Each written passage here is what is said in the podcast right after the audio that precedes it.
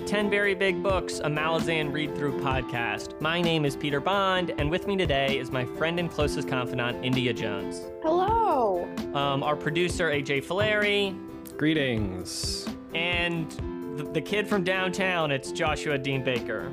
Okay.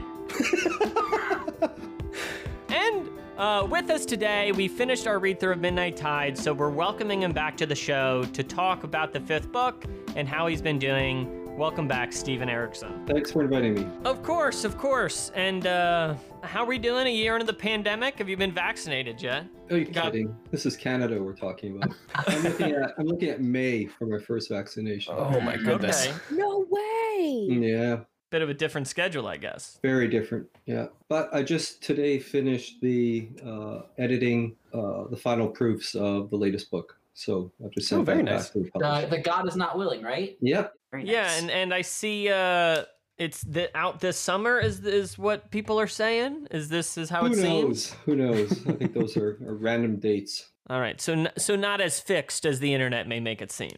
Shock and, and Well, actually, uh, yeah, that, that reminds me of something I was thinking about. So, obviously, I've been seeing you've been proofing God is Not Willing and like getting it ready to, I'm sure, making your final edits. Like, has your process of wrapping books up changed throughout the years? Like, as opposed to Midnight Tides, do you feel like you finished this one differently, edited it differently? No, no, it's pretty much the same. Um, my writing process is such that when the manuscript arrives, it's it's a pretty clean manuscript, and so Mm. um, the editor reads it, has a few comments, passes it on to the copy editor, and she does sort of line by line stuff and uh, layout related stuff, and then um, it eventually gets its way back to me, and um, then uh, I get about two and a half weeks in which to turn it around, which I just did. So. wow. And, what, type, of edits are you making in that two and a half? I didn't make many. Um, most of them had to do with layout.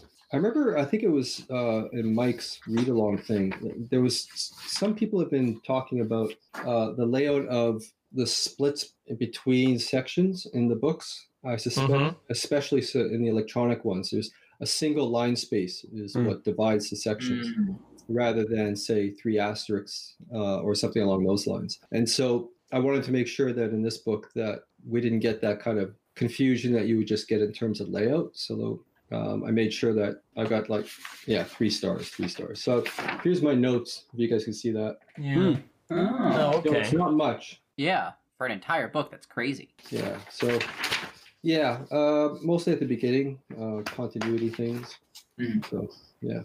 Speaking of editors, I there was something in Midnight Tides, and I was thinking about it today, and I I, I wonder, did you have to really put your foot down and convince your editor? No. The joke of there being being two different demon species, one named Kenyll'rah and one Kenryll'ah, is going to really pay off for decades. Like, how hard did you fight for that to stay in?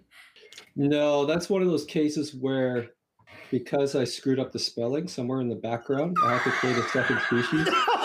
Ah, that's what I said. I said it was that, and Man, I, I don't know if you listened to the episode, but I gave you a lot of credit, being like, "Hey, no, you just don't get it. You're not from the you're not from the society. You just don't understand."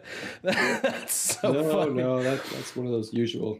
You know, Oh, screw-ups. No. wow, that's good. Incredible. That's wild. pretty good. Pretty good. You, Yeah. I, I think you've spoken before. Have you had the same editor for uh, much of your career? Uh, for all of the Malazan books, I've had the same uh, UK editor. Hmm. Yeah, it's changed a lot with Tor, but my primary editor, and I do all my editing through uh, Bantam UK, so it's been the same editor. Yeah, been very That's lucky. awesome. Yeah. Yeah. Because he's the one who took the chance on me to begin with, Mm. and so he's stayed with me all through this. Diamond in the rough, you know. Oh yeah, definitely. H- having worked with each other so long, does he send you like pre-edits? It's like, hey, just a reminder, don't do this stuff because I'm I'm gonna cut it. Nope, nope. Hmm. No, we- um, no, he sends me emails saying, "Where's the manuscript? Fair enough. Whereabouts are you on that manuscript?" Mhm. That kind of thing. Yeah. Are you an author that needs to be like badgered into like? Uh, I, I mean, I mean, since the ten book series, yeah, I'm taking longer for every book. Hmm. Yeah, Yeah, these not, ten not books. progressively, just longer. When you Hmm. look at the release schedule, obviously, I don't know. I, I wasn't tuned into the series then. You really churned out these ten books. You know. It, it was insane. It was insane. Yeah. I mean, I look back. I, I still, um, yeah, uh, there was something fevered about that. Just Yeah. getting it out, getting to the fin to the end of the series uh, was an obsession, absolute obsession. No. I don't know. I probably had intimations of mortality or something. I just had to get the freaking thing done. Mm. And I know um, I went to Mongolia on a dig between book nine and ten, and almost died there. And and that was kind of a wake up call. And no, I better get this thing finished before I do something really stupid. What do you mean you almost died there? yeah. Yeah, on a, on a Mongolian dig. What is that? Yeah. So northern northern dig, Russian crew. Uh, so language language issues were, were certainly there. They had a uh, the half the crew was uh, local local Mongolians, but mostly from Ulaanbaatar, from from the city. Um, if they had any sort of background living out in the wilds, it was a generation back, I would think. Anyways, we, we got to the camp. We, we set up our camp in this lovely valley. Um, the site was a hundred thousand year old site, but it was just absolutely the worst material you could imagine. It was really badly made stone tools. Hmm. So whoever was living there had sort of been pushed there, I think, by Mhm. more successful people everywhere else. And um, so they bought a goat from um, the locals, local camp, and butchered it, and um, butchered it by hanging it off a tree. And then uh, there was going to be a traditional meal, and so they took a blowtorch to the head of the goat, uh, cut the head off, and left it on the ground uh, beside the fire pit. And then there's this very elaborate process of quartering up the the goat meat and throwing in throwing it in a big aluminum container, uh, which sits on the fire with a, a lid on it, and some water and some onions and potatoes, I think. And then when that thing's good and hot, they take it off the fire, collect all the hot rocks that the fire was built in the middle of, and put all the rocks into the pot as well. And then they close the pot back up. And so the heat of the rocks actually cooks the rest of the goat meat. Uh, Sure. goat meat. Hmm. So as you might imagine, everything tastes like rocks. Right. It's Yeah. very tender, very tender rocks, but rocks. In any case, the um, the goat's head was lying on the ground for uh, two days, and then it showed up as breakfast on the third day. And we had, you know, we had no we had no refrigeration, we had nothing, and I got so sick, I, I Mm. just about just about died on that one. Yeah. Jeez. I wasn't. I don't know what I was expecting, Steve. Goat's head soup. Huh. It wasn't that. Yeah. Yeah. Yeah, there was a spider bite as well, but uh, that's that was later. But eventually, I just realized I had to get out of Mongolia because it was Sure. going to kill me. sure. Yeah. Which is a shame because it's an absolutely gorgeous country.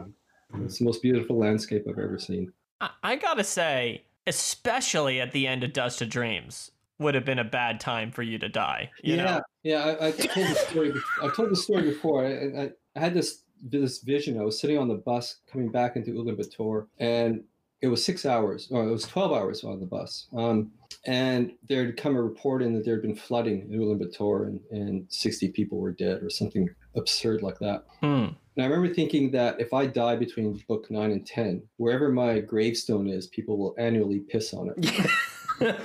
Yeah. So I mean, I it's- had to get out of there. I don't want to make it seem like it's like, well, now would be a great time for him to die, you know? But it's just like, man, that would have been, especially, some people would have some, you know. yeah. you know. So, so I got on a plane, flew to Moscow, Aeroflot. That was a bit hairy, and then Moscow to London. And when I arrived in London, was at the height of the SARS epidemic, and Oh I my probably got gosh. sick again. So Hmm. yeah, it was it was a close run thing. yeah. It made me realize I was getting too old for these really remote digs. Mm. Mm. Um, Was that your last dig? No, I've, I've since worked in um, southern uh, Italy, but much more uh, amenable circumstances. Absolutely. How do you feel about people getting all worked up about unfinished series? Um, they have a right to be. Um, Hmm. I feel the pressure every day on, on the Kharkanas trilogy. Uh, Yeah. I've not done the third one. Um, because I mean, the readers are the ones who are investing. They're investing in this this story, and to me, that that delivers an obligation uh, on the writer. Um, Yeah. You know, to me, it's, it's mutual respect is, is is what sort of puts the pressure on the writer. Hmm. Uh, but that's just my particular point of view on this thing, and and I'm well aware of what happens to writers who get writer's block, and it's a horrendous thing to happen. And um, so I know of at least at least one fantasy author who is well, actually two, uh, who have gone through long periods, extended periods of writer's block, Hmm. and that's hard. Do you also because you know, like you don't just write a book and then you're done.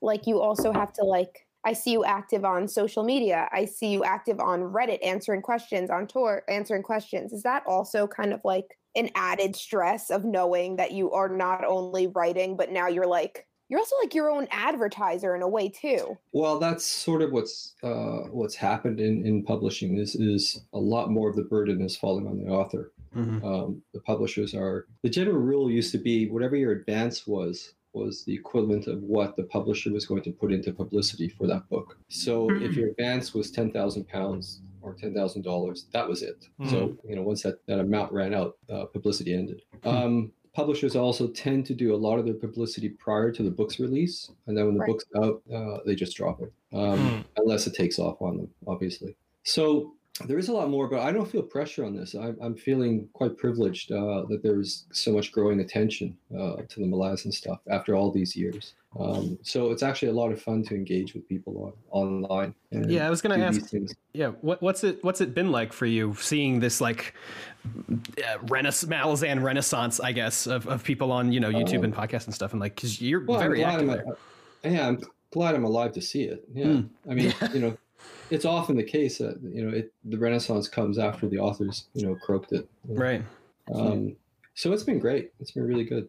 Has it been different like in like quarantine obviously now? Were you like doing like signings and stuff like at 'cause I don't I don't know if that's still a thing, but Oh yeah. Um, my last long or extended signing session, um, signing tour, was in France, and um, prior to, to to COVID, obviously, a couple years prior. Yeah. And I think we toured um, twelve cities, something like that, over a course of a month. Hmm. It was it was probably the best tour I've the most enjoyable tour I've ever been on. You would end up, you know, at the bookstore. Um, you'd meet the book owners and, and the staff, and then after the signing, you know, everybody would truck off to the nearest really good restaurant, and you just have you know a really nice time that evening. Um, you know, my French is awful, so basically, quite often I'm listening to conversations that I don't understand anything about. Um, that's okay. That's okay because it's um it's not too dissimilar to me writing in cafes, which is what I'm used to doing. Because I don't hear conversations, but I see I see people Mm. living their lives, you know, at tables all around me, and that's that's always kind of fed into my writing in some way or Hmm. another. So I um in that respect, the COVID thing has been a real pain in the ass because I can't write in cafes and, and pubs and stuff, which is Yeah. what I'm used to. So it's been a Yeah. struggle. Hmm. Speaking about you writing in cafes, I, I in this in Midnight Tide specifically, there were a lot of a lot of battles. First of all, but a lot of like really good, fast one-on-one fights. And I'm Hmm. just curious what your process is like writing those scenes. Like, do you just see it in your head, or are you like sitting in the cafe doing like, ah, now I'm riposting, and like now, like, what is that? What is that? How does that? No, no, no. I'm not. I'm not pantomiming it. No. Yeah. Um, I, I took up fencing when I was 18, Hmm. and I continued fencing until about seven years ago when I uh, tore a hamstring. Um, so I've been fencing for a long, long time. And so when I set out to write fight sequences, especially uh, like Brys and and Rhulad, people like that, uh, Right. Mhm. I in my mind I just sort of uh, map it, map it as I would as a fencer. Um, Yeah. Did you hear that? He said breeze. AJ, he did say right. breeze. I did hear that. I did hear that. Uh, Uh, yeah. Any other strange names you guys want to? Oh, this season was a butchery. I gotta tell Yeah. you, but I mean, I think this is an this is an obvious one, but it's Udanas, right? Udanis. Yeah. Udanas. wait. So we would so Udonis would be really incorrect, right? It would be really incorrect. yeah. Yeah, you'd Well, have to be but crazy to keep using it. something that we're since since we're kind of slipped into talking about the book itself, you know, Letheras is another urban environment, and you know we pre- we really haven't been in one since Darujhistan in the first book, and I think there's a really different mm, tone to the settings of both of these different cities. So when you come to portraying urban environments and this city specifically, what are things you keep in mind as opposed to when you're kind of with military hosts and on these far-flung continents, which is such a different setting? Um, I think the similarity between, say, Letheras and um, Darujhistan uh, as urban environments is that, or Malaz City, uh, is that you have a, a an overarching political um, entity in place, but Hmm. that daily lives uh, for your average citizen basically unchanging and unchanged. And so I guess it, it, it's always a case of sort of balancing the two uh, when you're creating this kind of thing. You know, if, if, if the entire point of view uh, is centered on the throne room, then the sense of the city will be very different than if it also involves citizens and, and poor people and, and et cetera. And so I'm always trying to balance that when, when I'm doing an urban setting. Uh, I, I don't just want, you know, it to be top heavy in any respect. You'll be getting back to Darujhistan. Um, you'll also be getting to, I don't know where you're at right now. You are writing, We're into Bone Hunters now, but just at the beginning of it. So well, yeah, you'll get some more Malaz City with that as well. Um, So refreshing. uh, the the one thing I'll say about Bone Hunters is it is basically two novels slammed together at, at high velocity.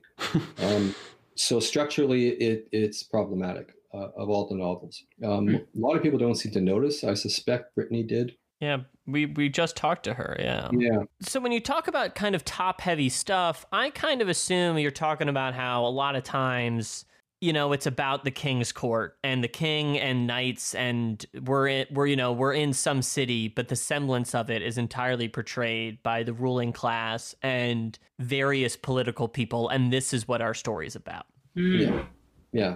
Which which bores me rigid. So yeah, I, I always want I want the people on the street as well. Um, Mhm. and maybe it comes from the amount of travel I've done. I've been in a lot of a lot of cities and a lot of very uh, interesting cities um, in my travels, and I've not been there in any son, any kind of official context at all um, or official capacity. And so, yeah, I'm I'm always on the street level when I'm there. Um, certainly, when I was much younger, uh, working as an archaeologist, and, and at the end of the dig, you know, just grab the backpack and off you go. Um, so places like Belize City or um, Progreso or Managua, you know, it, it- um, they're just all very different places. Um, uh, Even Mexico and the Yucatan, you know, if you're in Cancun or Cozumel or something like that, and you see the resort side of things, where you know the the ships come in and the tourists pile out, and they they go one street deep into the town, and that's as far as they ever go, Hmm. and that street Yep. is it's built for them um, with restaurants and tourist, uh, you know, souvenir places and all the rest. But go in two, three streets, and then you're in a completely different environment. It's a different culture, in fact, um, Right. a bit more authentic, I think. And being, you know, a poor archaeology student, I wasn't on that that main street. I was in the back streets looking for the local cafes that, you know, I wouldn't have to spend much money to eat, and that kind of Mm. thing. And so it's it's some of that sort of plays in is that I was always at ground level um, everywhere I've, I've traveled, um, and I prefer it that way. I think even to this day, Hmm. because it's different as you know as a writer on a book tour. You know, people drive you places. They they collect you up for you know the signings. Um, they pay for the meals, and you, you you kind of sort of yeah raised up a little bit. Yeah, you're Yeah. a big deal. You're they're treating you, you know. it- it's different. It's different, which is why I'm always really conscious of I'm in the role of Steven Erikson rather than Steve Lundin. Hmm. And, Mm. um, but normally when I travel, it's as Steve Lundin, not Steven Erikson. So there, there's a there's there is a difference between the two for sure. When you we were talking about Letheras earlier, um, I feel like so many fantasy cities are just sort of vaguely medieval European, but Mm. like Letheras is so like it has a character in a way that I've never really noticed a city having before. Did you like base it on anything, or or like how did you create such a like a greed driven kind of society that felt more than just that one note? Even how That did you imagine that wasn't hard. that wasn't hard at all. Um, no, uh, you can pick anywhere pretty much these days. I think a lot of it. I was thinking. I, I wanted a city with canals. Um. Mm. uh, And you played you played the canal so close to the chest. I didn't give a crap about them the whole time, and then by the end, I was like, God, they were so important. I'm an idiot. They're always talked about. Well, and, and I guess maybe Venice was partially um, an inspiration. If you think of the Venetians at the height of their power, they were all about wealth and Hmm. uh, you know looting everything they could from the Mediterranean and beyond. And there was always the issue of, of the city constantly sinking, you know, building after Mhm. building. And I thought that was a great great metaphor for capitalism itself. You know, it's you have to keep building on top of it because the foundations keep sinking into the mud. Mhm. So Mm. it seemed it seemed appropriate. Hmm. Oh, did I get political there? No, you No. just. I was sitting here. You you make such a s- like you just say such simple words to create a beautiful picture, and it always annoys me how how quickly it happens. It- Same. I agree. Very thought provoking. It makes me think about this question, which I think obviously around this book, people often talk about capitalism or imperialism, or, you know, I, I think it's because it's most like explicitly out in the forefront of the story. Do you know I mean? But I mean, throughout the series, power and how it's reflected through people and the people who wield it are, are, you know, examined in a lot of different lights. But definitely the economic half of it is so focused in this one. I wonder if like was there like a reason why today was the day, book five's the book, we're going in, time to put the money on the table, you know? No. Um, the reason sort of grew organically out of my original premise for the book, which was I asked myself, what would happen if the Lakota Nation had uh, been proved, proved victorious against the 7th Cavalry and Mm. marched on Washington and conquered the United States? Hmm. This was my question. And it occurred to me when in thinking it through that it wouldn't have mattered much because the the global economic system um, that was in place, or originating mostly in Europe, but now spreading, you know, at, at that time spreading out through, throughout the world, was going to be too powerful. It was it was going to be too pervasive, and there was no way you could you could sort of turn back time. In that sense, the only option, um, say Sitting Bull, President Sitting Bull would have had would be to load up the ships and send every every European off the continent, and it was too late for that. So that that's how that whole economic side of things just forced itself uh, to the forefront because I had to consider that. I had to consider that there was there would be in place an economic system that they simply could not um, overcome. I mean, they're, they're tribal peoples, uh, the Edur. They have nothing in place for this. It's it's almost a, a- like a West Coast potlatch kind of economics uh, that they're dealing with. So yeah, it, it, it's it's too big a beast to handle. Um, and that's sort of where the economics all came in. And then when when I realized that, I realized I had to had to actually address it. I couldn't ignore it, and so that's where Tehol came from. Speaking of that, how much of Tehol's plan is sound economic theory, and how much of it was like you going, "Ah, no one, no one who reads these books is a stockbroker. They're not going to look deep enough.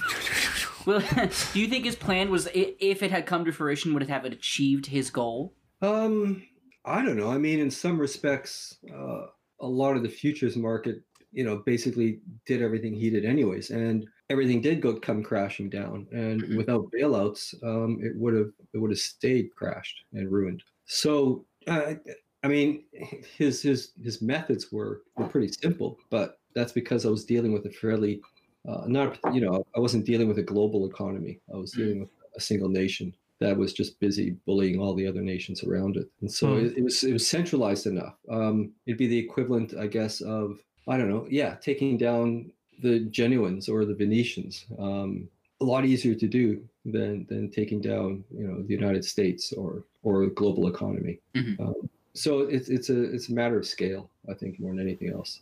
Gotcha. Do you think it would be fair to characterize the book as anti-capitalist? Um, no, more anti-imperialist, I think, would be bearing in mind that that most empires are economically driven, um, at least these days. Um, so empires expand not not necessarily through taking over land, but through taking over the markets uh, that uh, exist in, in other countries. So that kind of imperial conquest is is you know it's, it's personified in, in your KFCs and your McDonald's and, and you know these things that are that are worldwide now. Doesn't matter where you go, you'll find them. No. So that is a form of, of imperialism, um, but it's exclusively economic. Hmm. Um, I mean, it, it, it imports into these places uh, a particular lifestyle, which is um, very much a Western lifestyle as well. But sometimes that could kind of folds seamlessly into whatever that culture is there. I mean, the cafe culture of, of the Arab nations you know, is, is perfectly built for Starbucks, if you think about it. Hmm. So it, it's complicated. It's complicated. But in terms of capitalism or anti-capitalism, I mean that's I guess that's part of the package when you're looking at imperialism. At least one that you know no longer, I guess, engages in slavery or whatever. Um, well, I guess you could argue even the slavery stuff is economic. Anti-capitalist, I don't know. It, it's more anti-excess, anti the notion that we can continue to expand uh, indefinitely within a finite environment, which is this contradiction that everybody seems to be ignoring. You know? So does that mean you would in this in that way would you say that the Edur are the more moral side. I don't i this was i i, I said in the podcast that i've never like never before have i wanted neither side to win as much as in this series overall. Every book that has a two people fighting i'm with the exception of memories of ice because one of them is comically evil and cannibalistic and everything. But besides that one i'm like this book i was like i don't know who wants can they both just give up? Is like that and like how I don't know. What do you Well- think? If you if you had to pick one, like, would you say either of them has the moral high ground in this conflict, or are they both just? No, I mean the novel's about you know what constitutes the moral high ground, and the Right. fact that that is um, that is a constantly shifting target. Um, so uh, it's more about I think it's about systems um, and the fact that systems are are uh, stronger and bigger than um, the sum of its parts Hmm. so that any person within that system is you know it doesn't matter if if a millionaire or penniless on the street there is a kind of a there is a current that's flowing and you can't swim against it. And if it takes you off a cliff it'll take everybody off the cliff.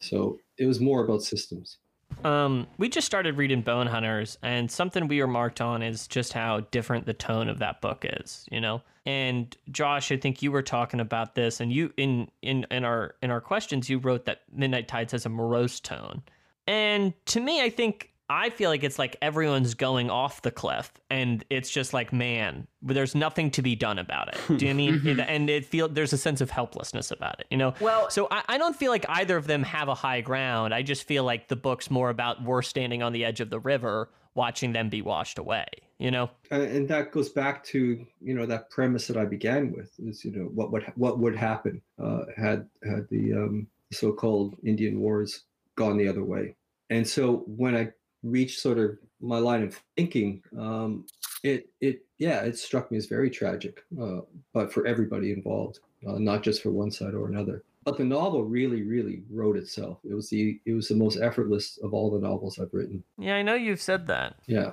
yeah it just flowed. At which point did you decide?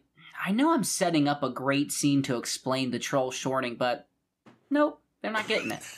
like, like, like, how how deep in were you? Like that scene's cut. It's over.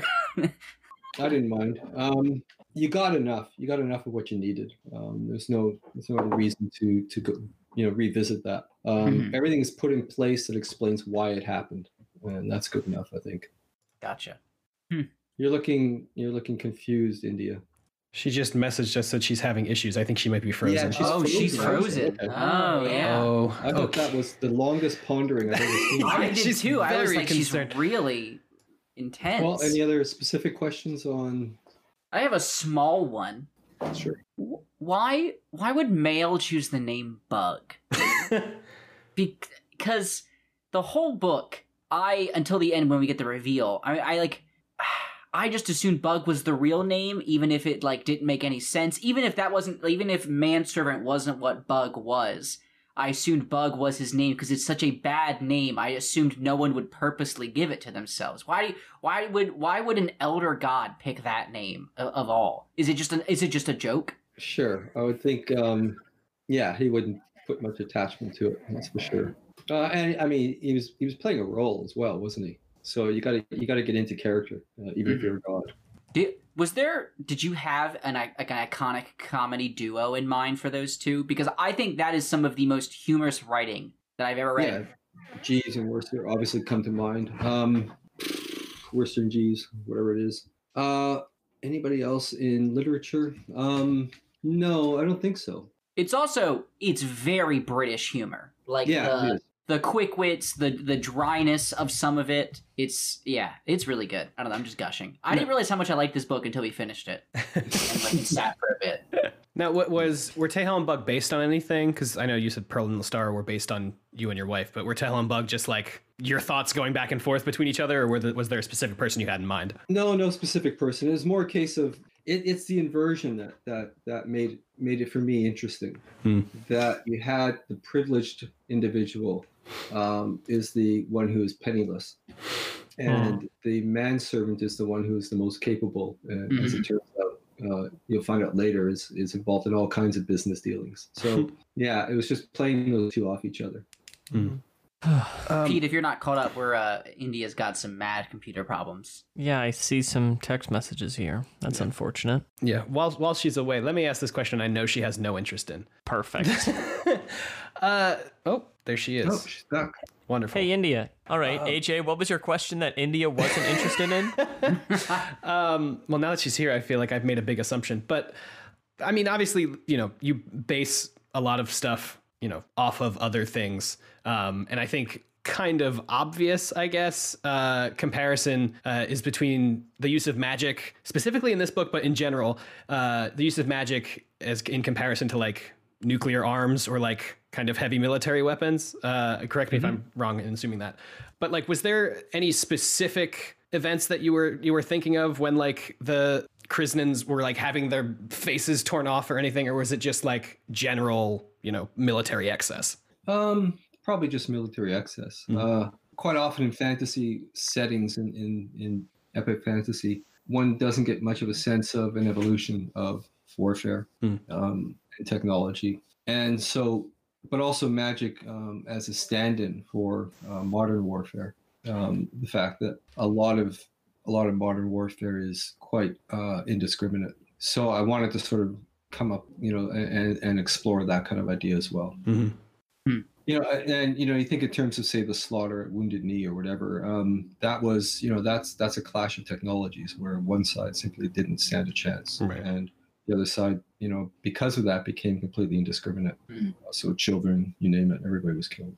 You, you you held on so long to the idea in the first five four books of this idea that it's it's so hard for magic to really be the big thing in a fight because you know there's always a, as an equally skilled mage and in a you know in the other side um i just uh what made you decide that this was the this was the time when when that needs to be not even just for the characters i feel like it was really important as an audience member to be reminded that no if you miscalculate it the you know it is over. What made you decide that this was the point that that needed to happen?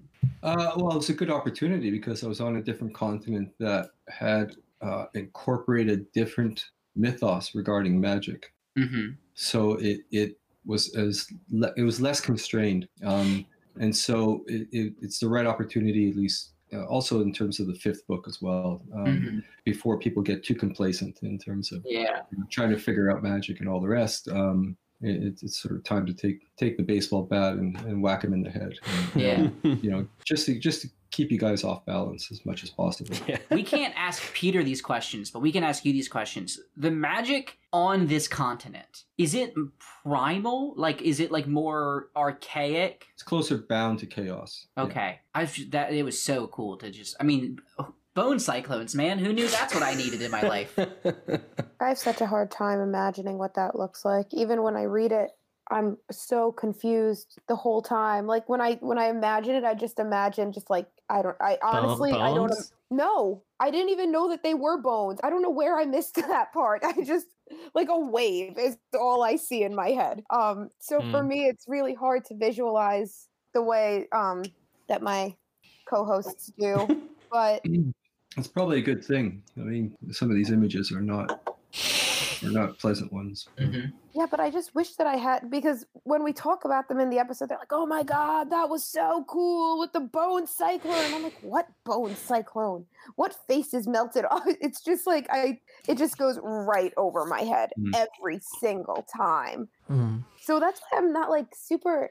Not gonna lie, Steve. Like I don't love it because I don't get it. But I'm sure if I did, I would find it more enjoyable. Well, but it's not it's not necessary to for the books. Okay, so you know, concentrate on the characters, and that's fine.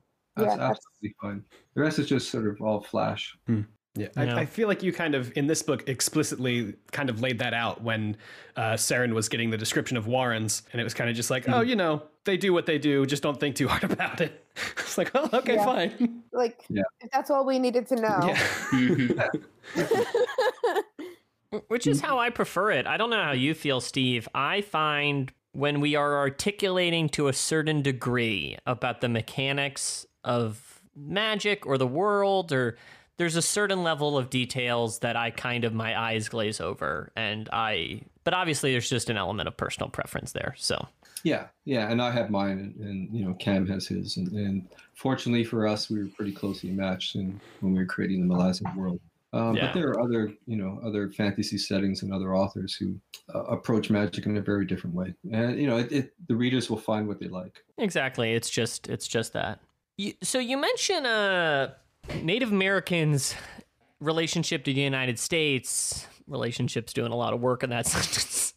um a- a- as uh as an inspiration as an inspiration or like a building off point. But obviously, um, I uh, you're from Canada, and I wonder what the the history in Canada and what that history did that play into it. What was how did that affect your influence? You write in the story. Sure, absolutely. And you know, one of the problems I think, especially when approaching um, the relationship between indigenous uh, peoples of, of uh, North and South America, Central America, but let's go specifically with United States and Canada, is that that history is not over, right? Mhm. It's not over, and so it almost becomes too easy to sort of point fingers back at, at- into the past and say, you know, well, that was pretty horrendous. Uh, we shouldn't have done this. We shouldn't have done that. Which is where the notion, at least in in Canada, where uh, reparations are, are a major issue uh, on, on national, federal scale, and provincial scale. So, I guess what I'm looking at, you know, and I've worked a lot with Native groups uh, in archaeology. Um, I think when I first went in as a student, there was a, quite an adversarial relationship between the two. And in the time that I was working, that that started to change uh, quite dramatically. And um, working with native groups on digs and stuff um, has, become much more common. But I mean, the crimes against those cultures ha- have not ended. Um, they continue to this day. And so, you know, if I was going to sort of bring up this notion of what if, um, which I was inspired to do driving through South Dakota actually Hmm. on a vacation. I can't help but you know continue to think about uh, the treatment um, I, I've actually witnessed myself maltreatment of, of Native peoples by by usually uh, figures of authority, uh, police, RCMP, that kind of thing, which goes on to this day. And so there is a sense of, of I guess rage uh, at the injustice um, of what has gone on and what continues to go on. So yeah, that stuff's all going to sort of bubble through when I'm creating a story like uh, Midnight Tides, because again, uh, there are systems at work, and those systems are pretty overwhelming. And quite often, uh, you know, here in Canada, there was certainly a sustained effort to uh, basically destroy cultural identity among Native peoples through uh, re-education, um, Yeah. uh, taking children away and uh, putting them in private schools, um, basically forcing them not to speak their own language, this kind of thing. So none of that really has gone, you know, has gone away. And so I'm pretty sure a lot of that was was yeah percolating, especially when I was dealing with um, not Tehol, uh, probably not Brys. What's his brother name? Hull. Hull, yeah. Uh, when I was dealing with his notions of uh, guilt and um, his self sort of flagellation uh, regarding the role he played uh, in some of these things being played out in his life. And you know, yeah, yeah, it's what you said. It's not ancient history, right? Nope. Hmm. But we always end up with something something Yeah. heavy to talk about. don't? Yeah. Hello, everybody. Producer AJ here, popping in really quick in the middle of this great conversation with Steven Erikson to thank you so much for listening to our fifth conversation with Steven Erikson. It's always a delight to have him on the show, and we are already looking forward to having him on after book six. If you would like to give us your thoughts or feelings about this or any of our episodes, you can always email us 10verybigbooks at gmail.com, or you can head on over to our Discord, bit.ly slash VBB Discord. That's capital V, capital B, capital B, capital D, Discord. That link will also be in the show notes. Of course, thank you to all of our wonderful patrons over on Patreon. We are now over 200 monthly patrons, which which is an absolutely wild number. Thank you all so much. Uh, if you would like to contribute to the show, you can head to patreon.com slash 10 very big books. That link will also be in the show notes. And as always, thank you so very much to Dan Geserick for making our spectacular logo. You can follow him on Twitter at Dan Gezerick, where he finally revealed his supernatural influence on Flyers games. And of course, the wonderful music in today's episode is by the one, the only Amaranthin from their album The New Romantic, which you can find along with their other music on bandcamp.com. Links to their pages will be in the show notes, and 10 Very Big Books will be back next week, where we will be discussing the Bone Hunters prologue, chapters 1, 2, and 3. Talk to you then. Thank you so much for listening, and let's get back to the conversation with Steven Erikson.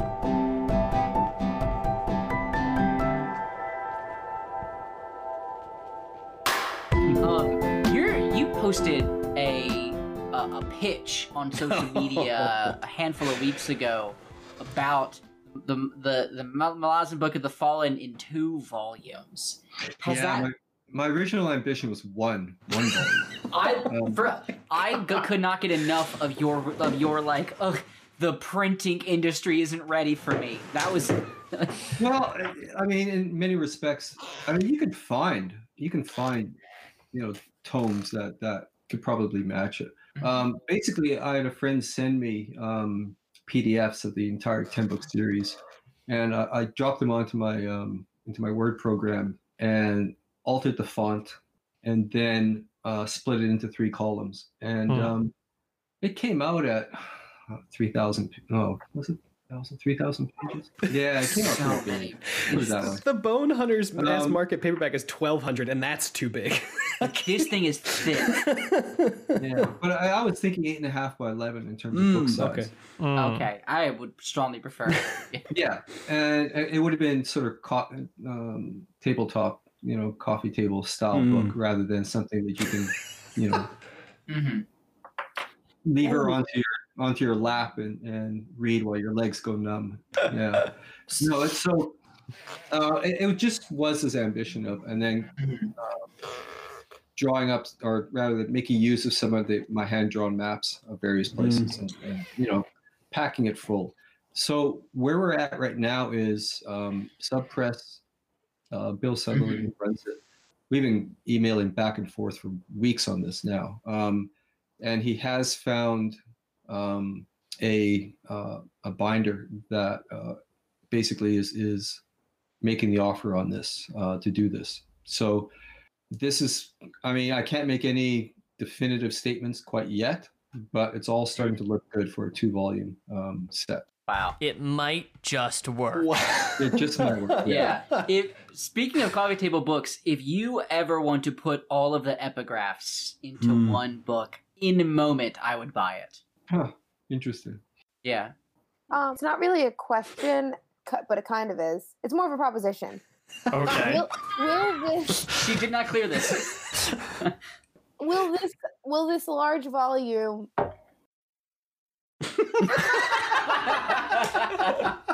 um, and has anybody ever asked you to dedicate a book to them? no, and I ju- am asking. no, sort of the rule is people don't ask; they may expect at some point or another. Um, but that it's down to the author. It's down to the author to, to decide if there's um, where the dedi- dedication is going. And basically, the rule I had was, you know, if you look at dedication to House of Chains, well, the primary role played character there was was Mark Paxton McCrae's character. So I dedicated it to Mark. Um, and then I, I slowly worked through the rest of the gaming group, um, Mhm. so Midnight Tides and all the rest. So that's a that, that's a maybe, is what I heard. yeah. Well, it, it, will it be a dedication to for the entire like 2 Mhm. volumes or Correct. Like Dedication? just in the front, dedicated to India. Yeah, not the rest of us. My biggest just- fan. gotcha? I just right, wanted I to put will it out bear there. that in mind. I'll Yeah. Absolutely. Just a thought. If it was on your mind, I just wanted to bring it right to the front. Mm, It's there. Good. there you go. Okay, great. But then, okay, but I do have a book related question, and I'm not really sure how I want to ask it yet. So, so last we spoke, you said that the first four were like a set, right? Mhm. And then there's the fifth. Is that just a standalone? It's a bridge. it's a bridge. Will I ever hear anything about um Udina Udinas Uranus? Oh yeah, his his child? His child. What, wh- why? If not, then why? And that Oh, also oh, oh yeah. Oh yeah. No, no, no. Yeah, you'll see him again. Oh, great, good, okay. Uh, because I was just wondering. First of all, if this book is, it was such a, it was just, it's just so different from the first four, and then we're just in the beginning of Bone Hunters. But as we all have already said, the it's it, it's just I I was just curious. I really, yeah. Uh, a Reaper's Gale, I think, is where you, you will see. Here, here, here- here's a question. You know, so we, of course, fifth book, new characters, new content. You know, fresh page, blah blah blah. And of course, it comes in the middle of the series. It's this whole thing, you know. But I wonder, since we're getting a bit further on, to talk about the bigger picture structure of the whole series. You know, like what are things you keep in mind, like when you sat out to like write ten books, you know. And of course, you're aware of pacing things throughout it, you know. But what are considerations when you think about writing a series this long? and what it means to kind of take this detour that I know you knew you had to do, just how you were going to position different things throughout 10 different books of a series. Um, well, okay. The first, the first four are like um, the textbooks in your first year. Um, so they get you familiar with the subject matter, and they get you sort of comfortable enough so that you're not asking sort of questions of related to world building. You know, by, by the end of book four, I think you, you either you've either bought in or you're no, you're no longer there, right? Those are the Yeah. two options. So then, basically, with book five, I realized that this was a good time to take it, almost take advantage of that comfort and push you a little bit out of that comfort zone again, but still within the same world. Because I knew that in terms of setting, um, this is not the last we've seen of, of Lether. Um, and so I had to get I had to get there at some point. And so now um, you've been introduced to at least some of the backstory, and then time time wise timeline wise, you will be brought up to the present. Uh, I think by Reaper's Gale. Um, so it needed to be it needed to be there, and I couldn't squeeze it in um, at the beginning of Reaper's Gale because there was too much going on. Um, and so I threw Trull Sengar in early enough so that plus some other elements like you know the, the ship uh, Silanda and all that kind of stuff. Um, Mm. Just sort of set them up, and then um, because they were places I could I could sort of reference uh, later on in terms of the storytelling, which would help link up some of the narrative and some of the events that happened earlier. Um, and then once I guess once it sort of it had to be at the halfway point. Um, anything later wouldn't have worked structurally you know, try to imagine, yeah, me squeezing all of Midnight Tides into the first, I don't know, half of Reaper's Gale. First of all, No. it would have been a huge book. Um, and curiously, uh, the most problematic one structurally, and I knew it would be, would be Bone Hunters, because I had to pick up the story left behind from Hmm. books one to four and drag it across half the world, basically. And so that's why it's it's there's a lot in there. It's a big book. It's a, It's a big book. yeah. a big book. But you will get a breather kind of in the middle between the two. So something I think about is like, you know, obviously there's 10 very big books, you could say, you know. It's a, it's a lot of book. You know, have you read many other like 10 book series or like things that are this long cuz I, I you know, you I think about when people talk about series this long, oftentimes people be like, "Oh, well, this handful of books is, you know, slow. This handful of books is whatever," you know. I feel like when series get this big, they're kind of their own little world in a way. So I don't know. Did you always want to write a super, a kind of bigger series, or well, like what's your relationship to big series? I guess. Um, yeah, I think I wanted to because I wanted um, I wanted to create something that kind of exhausted my bank, uh, my my my account in terms of all all that interested me, all I wanted to explore through fantasy uh, as a genre, Mm. and I wanted to put that all in one um, discrete package. Mm. Ironically, you know, some of the Bauchelain and Korbal Broach novellas, those were sort of sidesteps where I just had to sort of, yeah, I guess maybe get a bit more sarcastic, uh, satirical than I could actually afford to do in the main Mm. series, um, since I was dealing with some pretty heavy themes there. So the Bauchelain stuff is kind of you know, there's going to be nine novellas total, I think. Uh, Hmm. I might even write a tenth one. In which case, ten really short novellas that act in counterpoint to the ten really big books of the Malazan series. I might do it that way. But uh, yeah, I can't think of many. I mean, one of my favorite writers, George MacDonald Fraser, his Flashman books. Um, I don't know how many there are of them. Eight or nine, maybe something like Hmm. that. Could be more Yeah. but uh, yeah, I can't think of many that that run to this length. And that was kind of part of the ambition was to actually, um, I guess, do it, make sure the story was um, the right story for ten books, as opposed to say, uh, oh, I'm probably gonna get killed on this, but Wheel of Time, um, which kind of stretched things out a little bit. And you know, uh, no fault to to Jordan. I mean, that was you know the money was coming in, why not continue it, right? Uh, um, whether that story could be could have been condensed um, is, is open to to discussion. But Hmm. I, I, I definitely felt I wanted I wanted a story that was um, the right size and the right kind of story for ten books. And you know, and talking with Cam, he wanted he was thinking six books for his, and so that's what he set out to do. Hmm. Uh, so we were quite deliberate, I guess, uh, on both Hmm. our parts.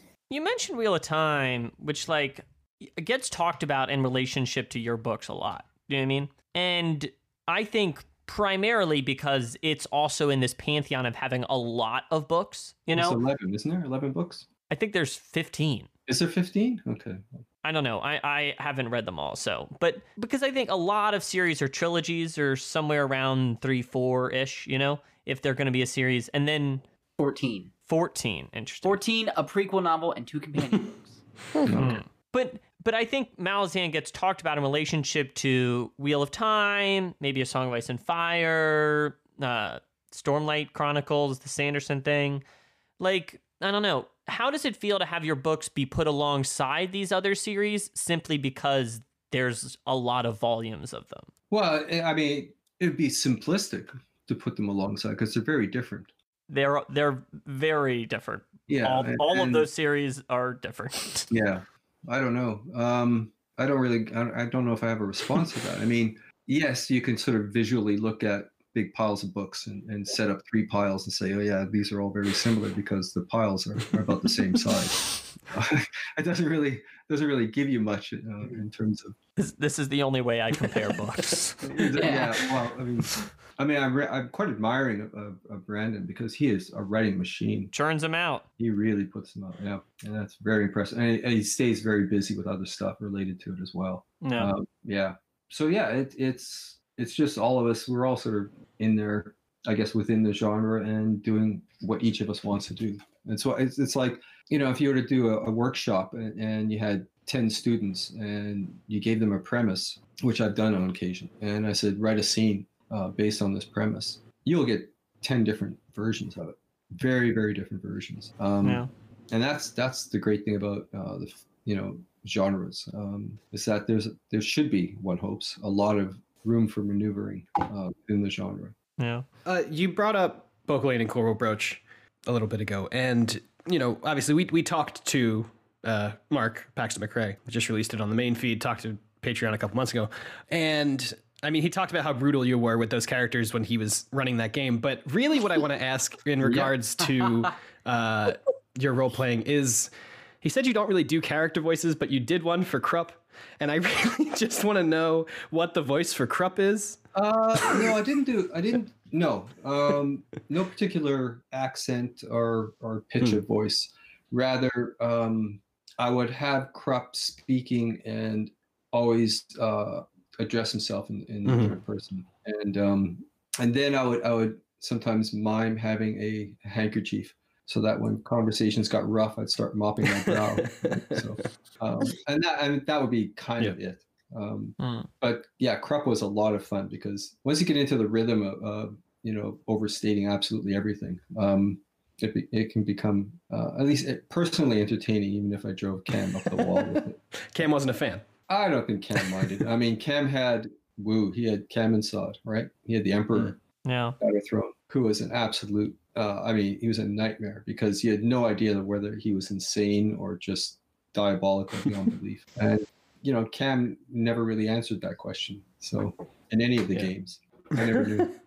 Um, Mark also said about g- uh, gaming with you is that you've ruined him for other other GMs. And do you think that's a, Oh. a, a a credit to you or a credit to kind of your group as a whole, or, or like the the games you played together? Well, we were really narrative Mhm. driven, so we weren't um, module uh, oriented. And you know, the Monty Hall campaigns, as they used to call them, where you just gather Right. loot, um, that was never of interest to us. So everything was sort of narrative and there, therefore character driven, um, dragging characters into circumstances that they were not expecting, and then making sure that the choices were morally complicated. And so you could choose one, you know, you can make any of these choices, but each would have very different consequences and would point very much towards, you know, what that character was going to be like. Mhm.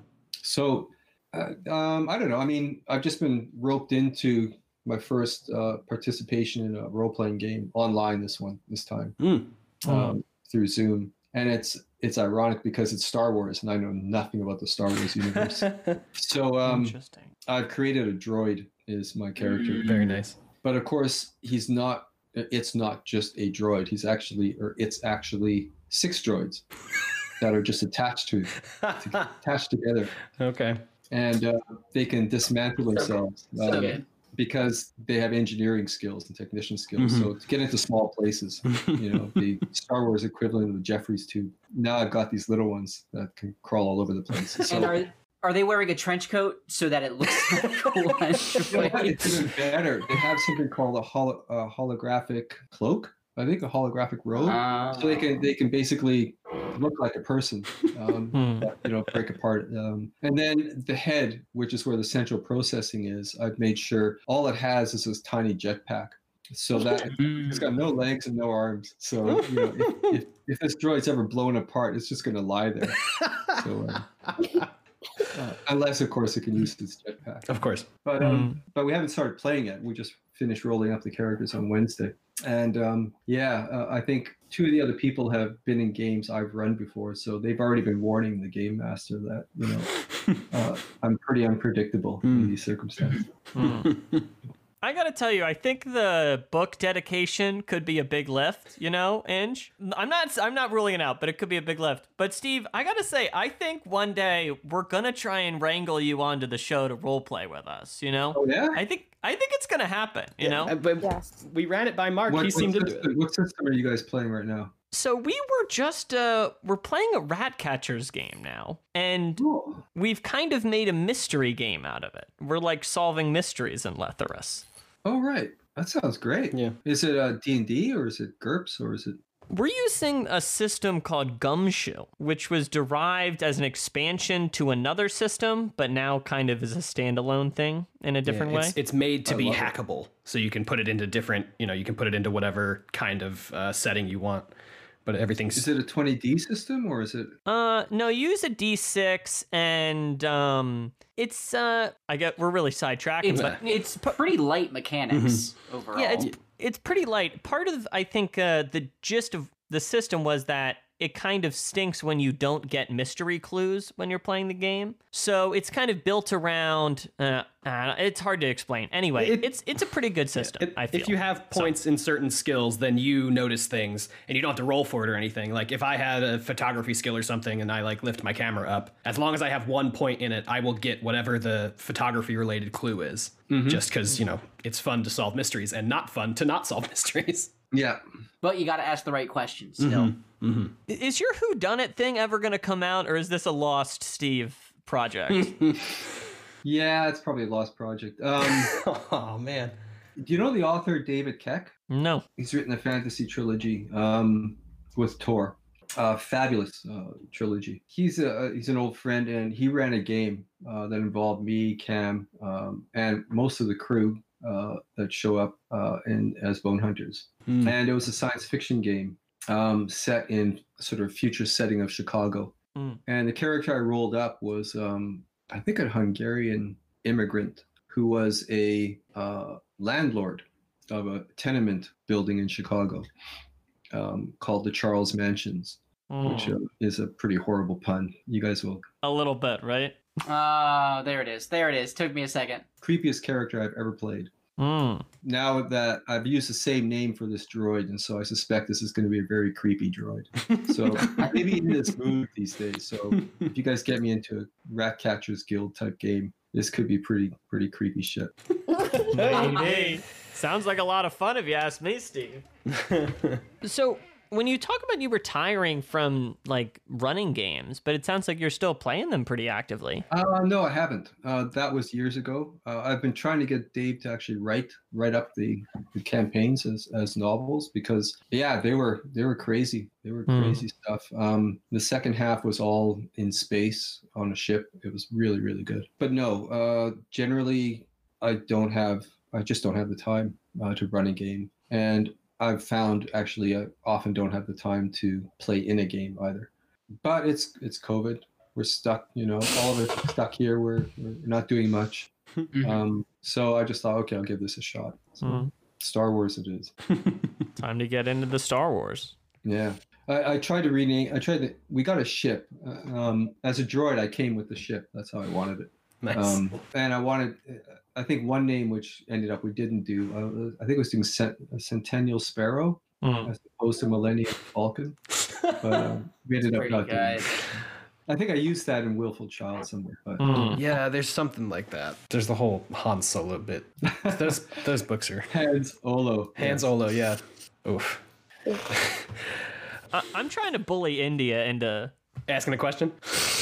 Everything I need to know, I've asked. there was only one thing, and it was will you Will you dedicate a novel to me? No, that wasn't true. I asked two other questions Yeah, that were yeah. very pertinent to me. I mean, what? Go ahead. no, no, please, you, please. Well, I was just gonna say one thing I noticed. I think when you were discussing the throne scene in Midnight Tides, all of you, um, missing the point that uh, it was a nudge from the errant that had Brys pick up the cup of poison. yeah. Oh. Yeah, I didn't mention it because we haven't really met the errant that much. That's true. you know, And is it is it intentional that the errant nudges, which is like we already have a lore, we already have uh the first book, the push and pull. Mhm. Is it Oponn. Oponn? Yeah, is that meant to be similar to one another? Or are they like? Oh, yeah. Okay. No, all right, good. very similar. Good. That scene really pissed me off. It is it is rude. It is rude of you to hide Brys for a whole Uh, I was so mad. a whole book of Brys being like, I guess he good with sword. I don't know really. And then what's it's not even that he's good with a sword. He's an anatomical genius, and you get to see it once. Very impressive. Oh. And then oh, he died. Yeah. my poor boy. But then whose finger got cut off? His. Is it His. Yeah, his. Yeah, and then No, Featherwitch his- picked it up. Mm-hmm. Steve can't Yeah. end a book without breadcrumbs in eighty different directions. Yeah. Yeah. Somewhat bloody breadcrumbs. Yes, yeah. Hmm. Yeah. So you enjoyed the book? Let's get a, a, a Yeah. vote here. It's like Midnight Tides. Y- I Yeah. I think I put it really high when we just when we were talking with Brittany. I think Josh and I put this on the top when we talked to Brittany, or right below Yeah, maybe I- Memories of Ice. But I think I I think I've decided I like it more than Memories of Ice because Memories of Ice, in my opinion, so far is the best fantasy novel I've ever read, and this is the best. It's not fantasy, Hmm. but you think it is novel I've read. Mm, Yeah. yeah. Yeah. India. Hmm. Um, I liked it, but actually, I have to think. I don't remember where I ranked it. You put, I think it was actually closer to the top. I had the same ranking as Brittany. I think. yeah, you both put He House was- of Chains on top, and then Wow. Yeah, Pete went rogue. I was feeling pretty frisky that day and put House of Chains on top. Really? But wow. well, something something I've continued to find when I reread this, and then I'm Inge. Did you two put House of Chains on top?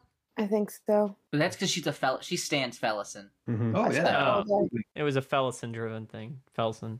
But anyway, uh, Steve, something I found is I think I enjoyed, although I obviously had some problems when I reread House of Chains. It's not like I'm over the moon about that book. I think I enjoyed rereading that book and Gardens of the Moon like more since I think I basically already thought this was a good book and I reread it and I was like, ah, I was correct. This is a good book. I liked it. Do you know what I mean?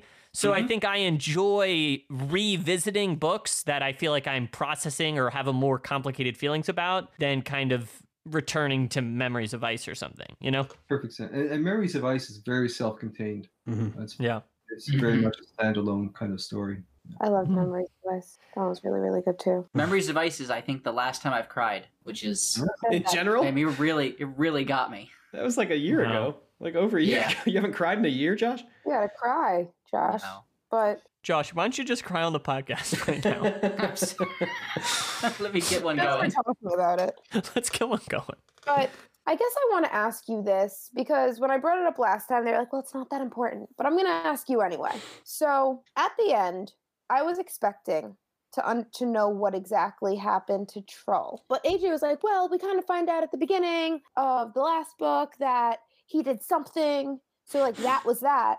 But what what was the answer? What was the reason? Why is it just tell me. I don't know. You mean the shorning? Correct. The shorning. Yeah. Um, Is it just not important? Yeah, it's not. The fact that he was shorn Okay. is what's important. Um, what led up to it is is of less importance. Um, I think enough was put in place that you could see where this was going. That in in a sense, Trull was finding himself in irreconcilable position regarding the Edur, his tribe, his people, everyone.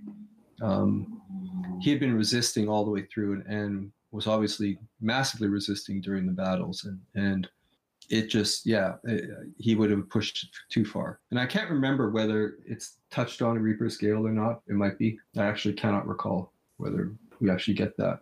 I know the shorning in terms of the scene itself that's the prologue. And Yeah. that's, that's you know i don't really think i i went back to there Mm. at any point. So, I mean, we say, you know, we like the book, hooray, yippee for us, but, you know, what about you? You know, looking back on it, how you think about Midnight Tides?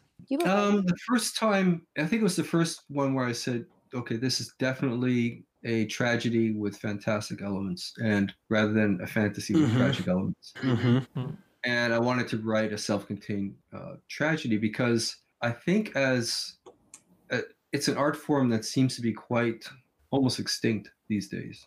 Uh, we don't see much of tragedies um, as a very specific uh, Aristotelian, you know, definition of, of tragedy. We don't see it very much anymore. And you know, thinking about it, Saving Private Ryan is maybe one of the last classic tragic films. Sure. Um, has there been anything since? Not that I'm aware of.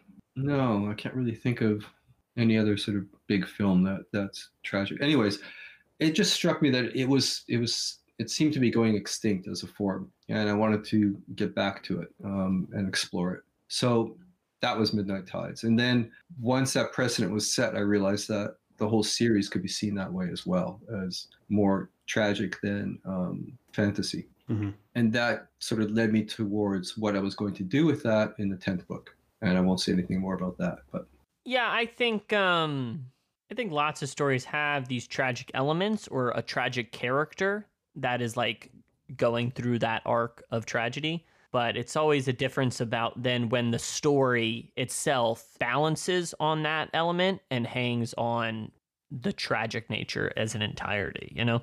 yeah, yeah, and, and, you know, Shakespeare's the classic for that. It's just Mhm. if you're going to do a tragedy, you, you you go all in, Yeah. and that was definitely. And then of course with the Kharkanas series, I thought, well, if I could go all in for one book with Midnight Tides, why not for the trilogy? And that seems to have backfired somewhat. Uh, it a bit too too unrelenting or whatever. Yeah.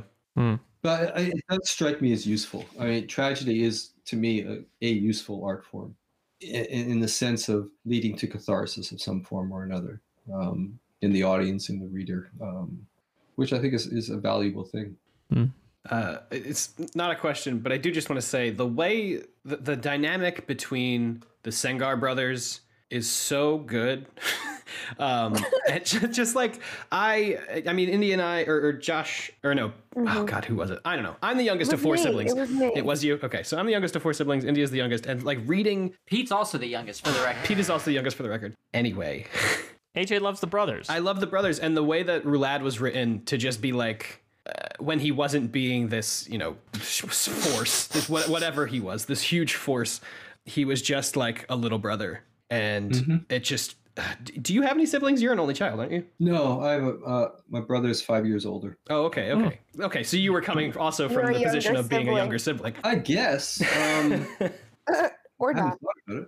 Thought about it. Uh, I I mean, the novel's involving two sets of three brothers. Mhm. Um, Which, by the way, who are you cutting out of the Sengars? Is it Binadas? You've just kind of cut him out. The number one I, I, I realized, I realized, yeah, he, he wasn't going to be interested. In that. So I just- which is which is crazy because I think like if you just described each of them in a sentence, he's the most interesting. He's like mysterious brother who's really in tune with magic and is never around. It's never around. Yeah, yeah, not relevant to the story. Yeah. Right. I, I, I just got to be honest, Steve. You know, last time the House of Chains interview, you know, we we had a bit of a back and forth. You know, I guess kind of I thought today was going to be, you know, I guess I was expecting a little bit more heat. You know, and uh, so no, but you know, About what? Yeah, it's, it's just we're much, it's, we're very chill. You know, so I just I guess I was expecting, you know, I don't know, just being honest. You know.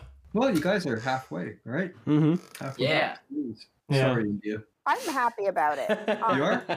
it's it's going well. The first the first three, I'm happy about it. I think that I'm I'm it's a, it's a bit more. Um, well, the last book was actually way easier to digest. Um, that that we're talking about now, but and for the most part, and so is this one right now that we're reading now. So. Mm. I'm feeling pretty confident. I'm always confident though until something happens that I'm just like, wait, what?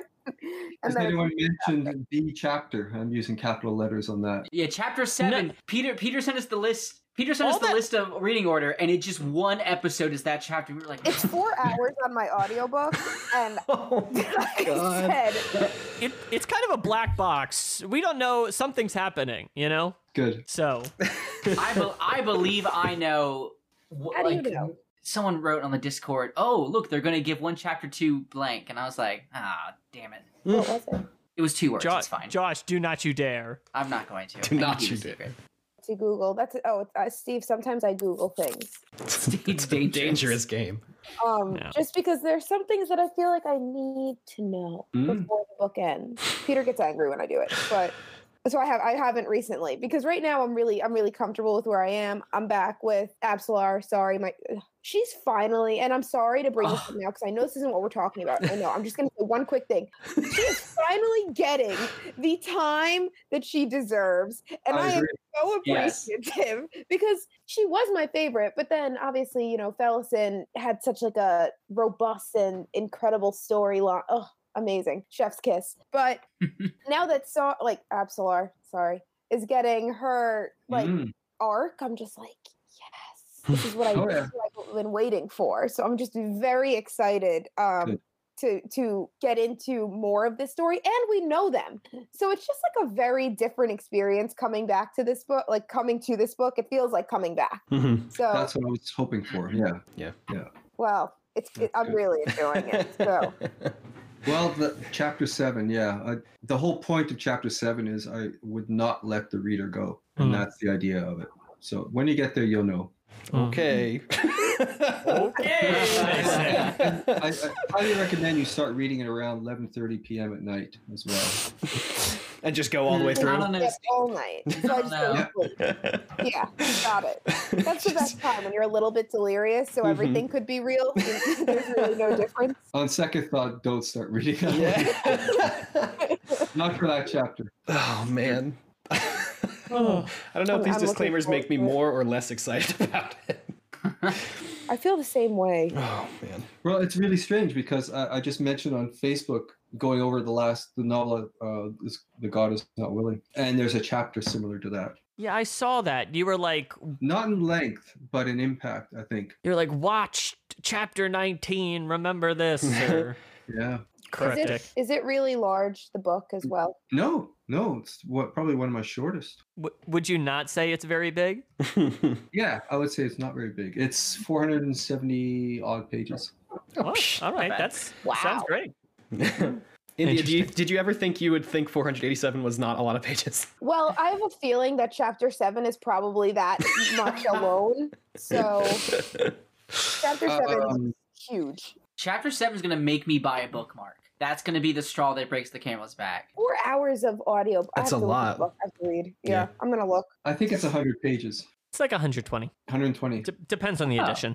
Okay. It used to feel 470 felt large before. It did, and now it's just like, oh, I can do that in an afternoon, Easy. easy. like reading. hmm I it, it's true, and it's one of those things. I think fantasy and kind of fantasy books often have kind of different. A lot of them are a lot longer, and there's kind of more of an expectation that you're going to put that work in. So lots of times, if it's like a 300 page book, I'm like, oh my god, it's a this is a gimme. It's This a is breezy nothing weekend. book. this is a day at the beach. Mm-hmm. yeah, it's like boom, boom, boom. We're done the mm-hmm. book. You know. I Yeah. just, I feel when I think about fantasy and I'm reading this series, I just feel like every, I don't know if I'm gonna enjoy any other fantasy novel. I just feel because then Peter, you made me ah. watch those movies and they were horrible. And What movies? What movies? The Lord of the Rings. Oh my god, India. I forgot you hated them. And if they're all gonna end up being like that, and I'm reading this like it's just more I just feel like there's like maybe maybe is there like a mature fantasy and then like a less like a like a child fantasy? Because this, this Child for little like- babies. Lord of the Rings is for pre-teens, is what India says. Well, that's what it because I just feel like the concept, like I just I just don't see myself being interested in anything. this is just so like my ma- my brain is never in the like. And you're playing with live rounds right now. Yeah. What does that but don't mean? forget, I mean, Like, both, this- both The Hobbit and Lord of the Rings was intended to appeal to an audience that was that was a young young audience and then into adulthood and do we then later on in life. Then? Of course. How- then we can't even compare, really. No, not really. So why is it Um, even the same? Like, how is it even the same genre at the end of the day? Well, India, there's swords in both books, so therefore, And magic. yeah. um, yeah, I would say that's m- mi- probably the main reason. I don't know. There's more stuff, but I don't know. It's just, uh, it's just so. It just doesn't cap. It didn't. It doesn't captivate me. And I, it, if, if I really wasn't captivated by these books, I, I feel I probably wouldn't be here because Well, it's a yeah, lot. if you can get get past sort of one of the opening scenes of Lord Fowl's Bane, uh, Stephen R. Donaldson, his uh, Covenant trilogies are a conscious response to Lord of the Rings. So you might really enjoy those. India's taken such a big stance, you know. I, I, I honestly, you know what? Say I'm you're only gonna I'm say. I'm only gonna read Malazan. These other stories are for babies. They're child Yeah. stories. Donaldson, in my mind, Donaldson dragged epic fantasy into adulthood. Hmm. Um, Yeah. very, very strictly adulthood. It's not a, a, a series to be read by children. Mm. Um, and I'm no child. so there you go. makes- Yeah. I'm yeah, I, I just I, I maybe I will because I I'm I'm interested now, but I don't know where to go next. Like and believe me, I, I we have four books left, so um Try, try Glenn Cook. He's the he's the Black Company guy. Black Yeah. Company. I've no no on this is it. This this is my my deep dive. This was it. Okay. I've- Have you read? Do you read science fiction though? No. Okay. I'm- Try I'm- uh, Becky Chambers and Kameron Hurley. Hmm. I, I guess I know what you mean, Inge, but I think Stop defending your stance here, Peter. I'm not trying. I'm not. I know, like I. I mean, I like Lord of the Rings. Sure, you know, I don't. But the genre's a lot bigger than that. But also, like, it kind of hangs over the genre inherently. Do you know what I mean? I think. and and I think that is the deterrent that has kept me away my whole life. Is Mm. all I'm saying. Yeah, I, I get it. You know, I think. It, I think there. It. Peop, a lot of people are at arm's length from the genre. You know. because I never knew anything other than that. Like that that was it for me. So coming into here, coming into this world and seeing like, oh, oh, it's just like a lot more like it's just a lot more interesting than I would have ever thought. Then there's a lot more thought than I than I would have ever than I even can put into it at this point, to be honest. Like a lot of things just go like way over my head. And then we talk about it. I say this all the time. And then I'm like, oh my God. Oh my God. So and I like having those moments. That doesn't happen in the books that I read ever. Hmm. So th- it's just this is the story and this is where it ends and that's it. But it's just a very different experience reading these books that I like. It's more challenging and it's more interesting because of it. So I'm kind of trying to trying to chase this high, if you will. It'll be interesting what you think by the end of the tenth book Hmm. for sure. I'm looking forward to that one final uh, gathering. We can sit and discuss it. Yeah, right. We don't have to call it a final gathering. Steve. okay. We can make this a yearly thing that we just, we just do Sure, going we forward the yeah. rest of our lives. Still hop on every six months or so. I sometimes like it, it's interesting too because the pan- of course I like I've I've done a lot of hiking and when I when I'm hiking I often think about the ending. I'm like, man, like 6 days from now I'll be done backpacking. I'll be like at the top of this mountain, whatever. It's like, you know, I often think about the end of this show in the same way as like this this like terminus, you know, like we're gonna reach the end of the crippled god and it's the end of this huge long journey, you know. And the pandemic has added this weird wrinkle into it, you know, because now part of me feels like in my mind, I'm like, well, I guess eventually the show will be done, the pandemic will be done, you know. I don't know. It's kind of this weird, far off mountain. hmm Yeah, Hmm. That's pretty much how it felt while I was writing it. Hmm. So the book that you're writing right now is about um the name with The name. tattoos With and the hair. tattoos and the hair. Karsa? Yeah. Uh, the Karsa trilogy, some people have called it. Yeah, although Karsa doesn't feature in the first book at all. I'm not surprised. What a, surprised. stunt. I'm not, I'm not surprised. Uh, Sounds like Steve. yeah. Going forward, do you see yourself continuing to build out the Malazan world or like just like completely? Well, What right is- now, yeah, right now I want to finish uh, the Kharkanas trilogy. So Hmm. that's that's the thing I'm, I'm hammering away at the moment. Um, because I don't like I don't like the sense that it's knowing that it's an incomplete trilogy. Um, Mm, yeah. So I, I want to get that out of the way. I know you're playing close to the chest with it before. When are these role playing source books coming out? You know?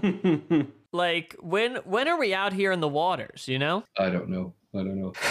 No, I mean, what happens is somebody contacts us. Maybe they'll sign a contract with the agent, and we may get a lot of enthusiasm for the first three, four months, and then silence. Hmm. So that's kind of what happens. So, we've gone through that about three or four times now. oh my gosh. Hmm.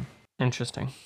Although a Czech a Czech company is uh, has picked up the books taken over from uh, the previous publisher, and they're doing a deck of dragons um, to come along. Yeah, to go along with. Um, Oh. yeah, Hmm. yeah. That's kind of So fun. that's pretty cool. Yeah.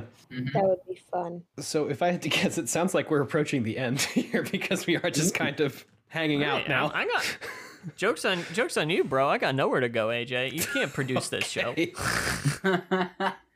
Okay. I also have nowhere to go. Guys, what a- please. I'm having a great. time. I'm honest. I'm having a great time, but I still haven't fully eaten dinner, and it is now approaching 10 p.m. but that's on me, I guess. What a man. Just a just a chill time, and once again, I was surprised by it. So that's all I gotta say. So, Cool. um, all right, AJ, do you want to wrap up? Do I want to wrap up? I up? assume you're. I, I assume you're cutting this out of Did it you now. did you have any questions for us before we go, Steve? Yeah. Anything else for us? no, no, I'm fine. It's good seeing you all. Mm. Yeah. Yeah, you as well. But relax. Steve, I do Yeah. have to do my daily update on my life for you All right. Okay. just before I go. Oh. Because I have good news today. I have good news today. Cool. I opened an Etsy shop like two weeks ago, maybe three. And I got my first sale that wasn't my friend today. And that's my news. Thank you so much. I'm very excited Mm-hmm. about it. It sounds like it's worth a dedication to me. Yeah, yeah. I would. If you want like a glitter cup on my Etsy, oh my god. I got you. Or a, or a, or a crew neck sweatshirt, I got you there too. Right out. Andrew, are you just trying to plug the Etsy on the show? She Is. She is. Yes. No, You sly devil. me and Steve do this all the time. Please, this is an A and B conversation. It's a genuine February conversation. You can march your way out. Oh, that's a new one. I've never heard that one Wow, before. That's a new one. Thank Never you. heard that. I heard it today. Very nice. Use it immediately. now you're free. Do as you please.